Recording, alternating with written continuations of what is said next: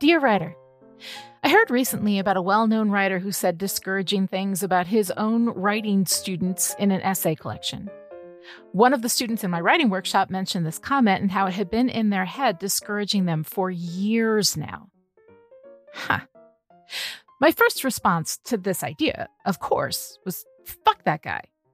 For a lot of reasons, the first being, how fucking dare you, a massive, best selling, navel gazing writer whose novels have all committed the same sins you complain about, talk about your students who came to you with every vulnerability exposed this way? My second response was, fuck that guy. Because after doing a search about him, I discovered that his most recent novel was semi autobiographical, the exact sin of which he accused his students. Now, the discouraging commentary came from a book of short stories and essays he wrote in the early 90s, and there's been 30 years of space between then and now in which he could have rethought the way he spoke to beginning creatives, which for me is among the gravest of sins for anyone with any success at all. Maybe he has since changed his mind and regretted the way he spoke about his students, or maybe he's the same asshole 30 years later. Who knows? More importantly, who cares? We've gotten really caught up in the Schadenfreudic pastime of making people pay in recent years, but in most cases, it's not actually helpful. Like, I could name this guy, and maybe it would mean one or two fewer book sales for him, presuming that one or two of you might have otherwise purchased one or two of his books. But I'm not interested in punishing him for what he said. It was shitty, sure, but being a shitty person comes with its own drawbacks. He may be sitting on piles of merry cash as a major best-selling author, but if he's truly an asshole, then that is its own punishment. If he's just someone who said something phenomenally stupid in the 90s, welcome to the club, dude. Now, as I say, being a dickhead is its own punishment. The self righteous lefty scold inside of me is saying, but what about Nazis and Weinsteins?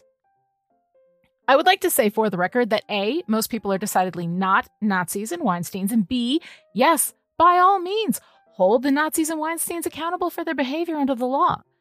But in most cases, when we're talking about people who once said stupid shit, there is sufficient room for grace. And I get more out of unpacking the cancerous insecurity that would cause a successful creative to denigrate other less experienced creatives, his own students, than I do out of banging my fist on the table and calling for his head. Yes, I said insecurity. This repeated New York Times best-selling author whose books have been made into movies and who perches upon piles and piles of glittery coins spoke this way about his students because he was insecure. I make that assertion with full confidence without personally knowing or ever having met this dude, because the only reason to discourage and dismiss other creatives is if you feel threatened by them. Success is not a vaccination against security. If anything, most of the time when I've seen it up close, even in small doses, it breeds a particular variant of toxic insecurity that results in trying to discourage anyone from coming up after you, lest they boot you from your perch at the top of the dung heap.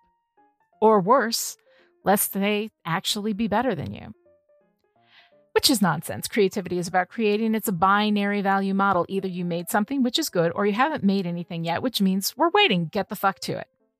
Now, anyone who knows me knows that I take the exact opposite approach from this dude.